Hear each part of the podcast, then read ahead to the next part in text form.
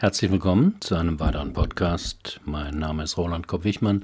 Ich bin Führungskräftetrainer und Coach in Heidelberg. Das Thema heute, wenn das Kriegstrauma der Eltern und Großeltern das eigene Leben belastet.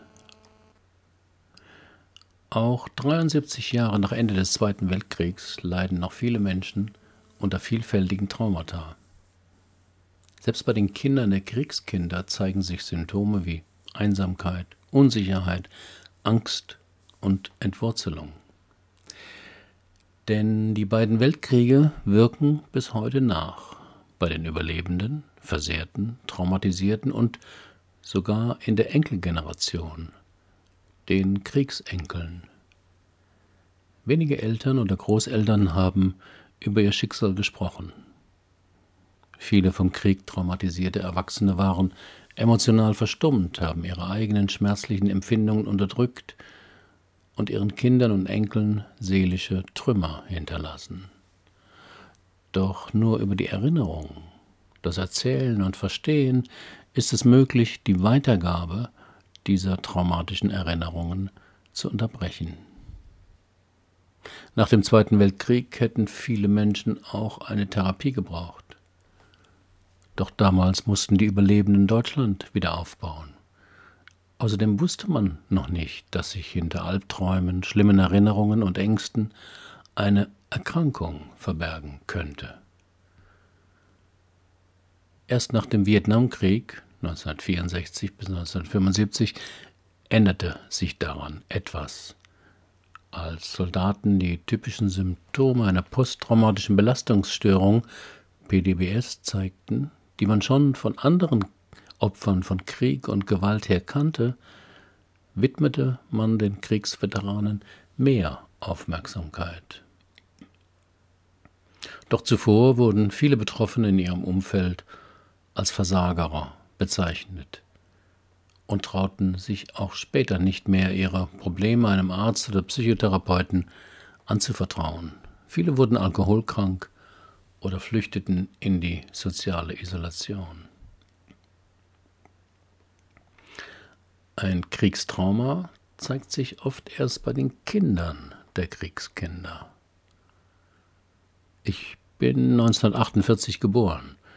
Genau wie meine Altersgenossen, die in den Aufbaujahren der Bundesrepublik geboren wurden, kennen wir den Zweiten Weltkrieg nur aus den Erzählungen der Eltern, wenn überhaupt. Denn meist redeten die Eltern nicht oder nicht gern über diese Zeit, weil sie nicht erinnert werden wollten, weil sie ihre Kinder nicht mit schrecklichen Erlebnissen belasten wollten, weil sie selbst mal beschlossen hatten, all das Schreckliche ganz fest in sich einzuschließen. Doch auch wenn in vielen Familien über das Erlebte kaum gesprochen wurde, ist es nicht verschwunden. Erst seit einigen Jahren gibt es ein Bewusstsein dafür, dass sich die Traumata der Eltern und Großeltern in den Kriegsgenerationen fortsetzen können und verschiedenste Symptome produzieren können. In meine Einzelcoachings oder die Persönlichkeitsseminare kommen immer wieder Menschen zwischen 40 und 60 Jahren mit den verschiedensten Problemen.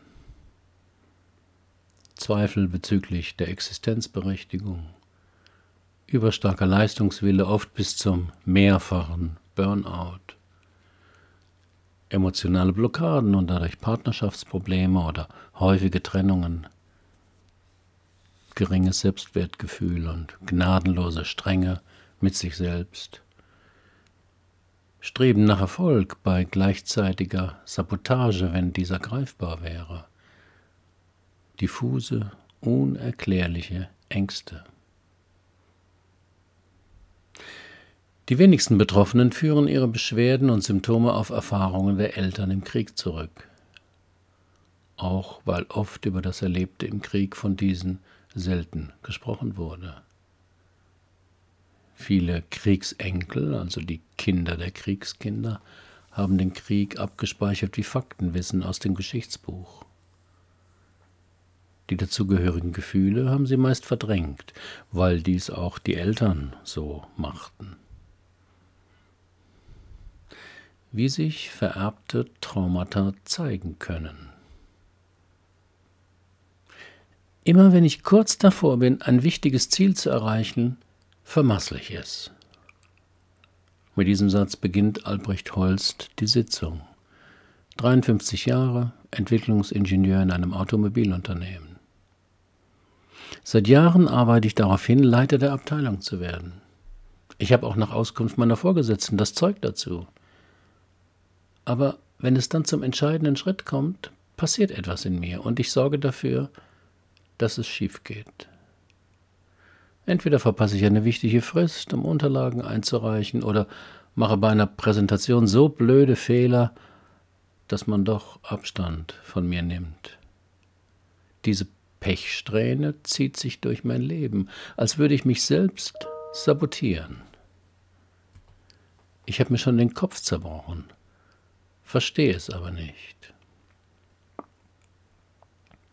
Wenn ich solche Schilderungen von Klienten höre, überlege ich, welche unbewusste Botschaft in diesem Verhalten stecken könnte. Denkbar wären zum Beispiel, es klappt sowieso nicht. Wenn du selbst versagst, bist du nicht so enttäuscht. Du hast doch schon so viel erreicht, warum willst du immer noch mehr? Wir waren immer für dich da. Du darfst nicht größer werden als wir. Ich konnte auch nicht werden, was ich wollte. Warum soll es bei dir anders sein? Viele Berufskarrieren der Eltern und Großeltern wurden durch den Krieg zerstört.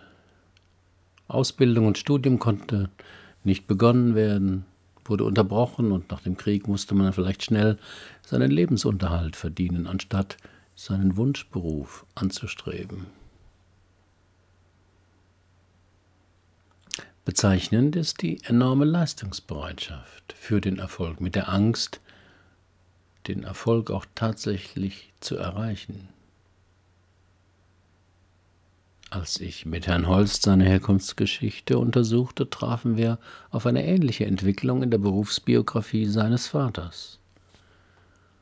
Vor dem Krieg war er Kfz-Mechaniker in einer Autowerkstatt. Nach dem Krieg hatte ihm der Inhaber angeboten, die Meisterlehre zu machen, um die Werkstattleitung zu übernehmen.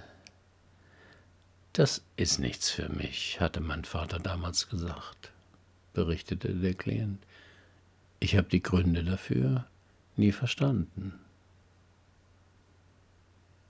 Als ich diesen letzten Satz für Herrn Holst noch einmal langsam wiederhole, erschrickt er. Ich habe genau den gleichen Gedanken gehabt. Wenn mal wieder was schief ging, auf das ich lange hingearbeitet hatte und es dann doch vermasselte, das ist nichts für mich. Auf diese Weise konnte er diese Zusammenhänge zwischen seinem Verhalten und dem Schicksal seines Vaters besser verstehen und durch weitere Arbeit sich von dieser ungünstigen Loyalität lösen.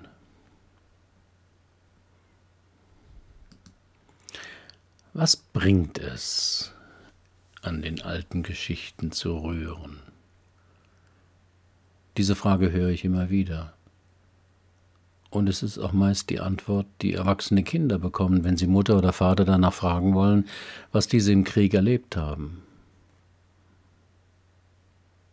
Der wichtigste Grund ist, dass sie dadurch vielleicht etwas bei sich selbst besser verstehen.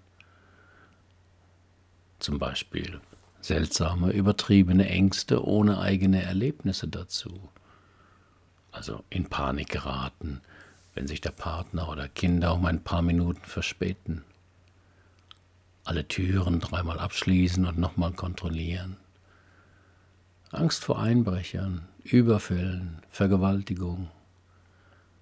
Häufiges Umziehen und Probleme sich im, Nieder-, im Leben niederzulassen und einzurichten fehlende Zivilcourage oder mangelndes Eingreifen bei Missständen, stattdessen weggucken. Es können auch seltsame Verhaltensweisen sein, die Sie stören, die Sie aber nicht abstellen können. Also Hamstern von Lebensmitteln oder verstärktes Surfen auf Seiten wie krisenvorsorge.com. Ich erinnere mich noch, wie 1961 der Bundesernährungsminister zu Reserven durch Konserven mit dem Slogan Denke dran, schaff Vorrat an aufrief, was meine Mutter Jahrzehnte machte. Und noch heute beschleicht mich ein ungutes Gefühl, wenn ich Brot wegwerfen will, das alt und ziemlich hart ist. Denn das gab es bei uns zu Hause nicht.